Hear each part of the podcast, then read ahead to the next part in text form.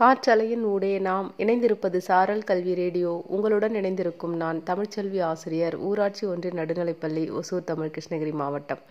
வணக்கம் குழந்தைகளே.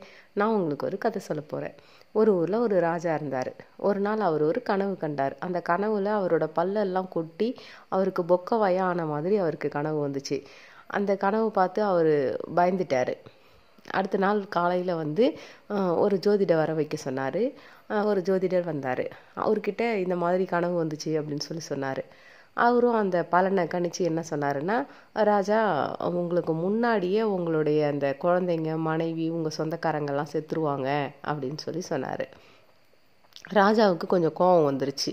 என்ன இவன் இப்படி சொல்லிட்டான்? எல்லாரும் செத்துருவாங்கன்ட்டு அப்படின்னு சொல்லிட்டு அவனை தூக்கி ஜெயிலில் போட சொல்லிட்டாரு.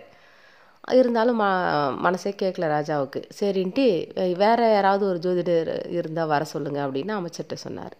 அவரும் இன்னொரு ஜோதிடர் வர வச்சார். அந்த ஜோதிடர் என்ன சொன்னாருன்னா ராஜா நீங்கள் வந்து உங்களுடைய குழந்தைகளை விட உங்கள் மனைவியை விட உங்கள் சொந்தக்காரங்களை விட நீண்ட நெடிய நாள் வந்து ஒரு நீண்ட ஆயுளோடு இருப்பீங்க அப்படின்னு சொல்லி சொன்னார். இந்த ரெண்டு ஜோதிடருமே சொன்ன விஷயம் ஒன்று தான் ஆனால் இந்த ரெண்டாவது ஜோதிடரை வந்து மன்னர் வந்து பாராட்டி அவருக்கு பரிசுகள்லாம் வழங்கி அனுப்பிச்சி வச்சார்.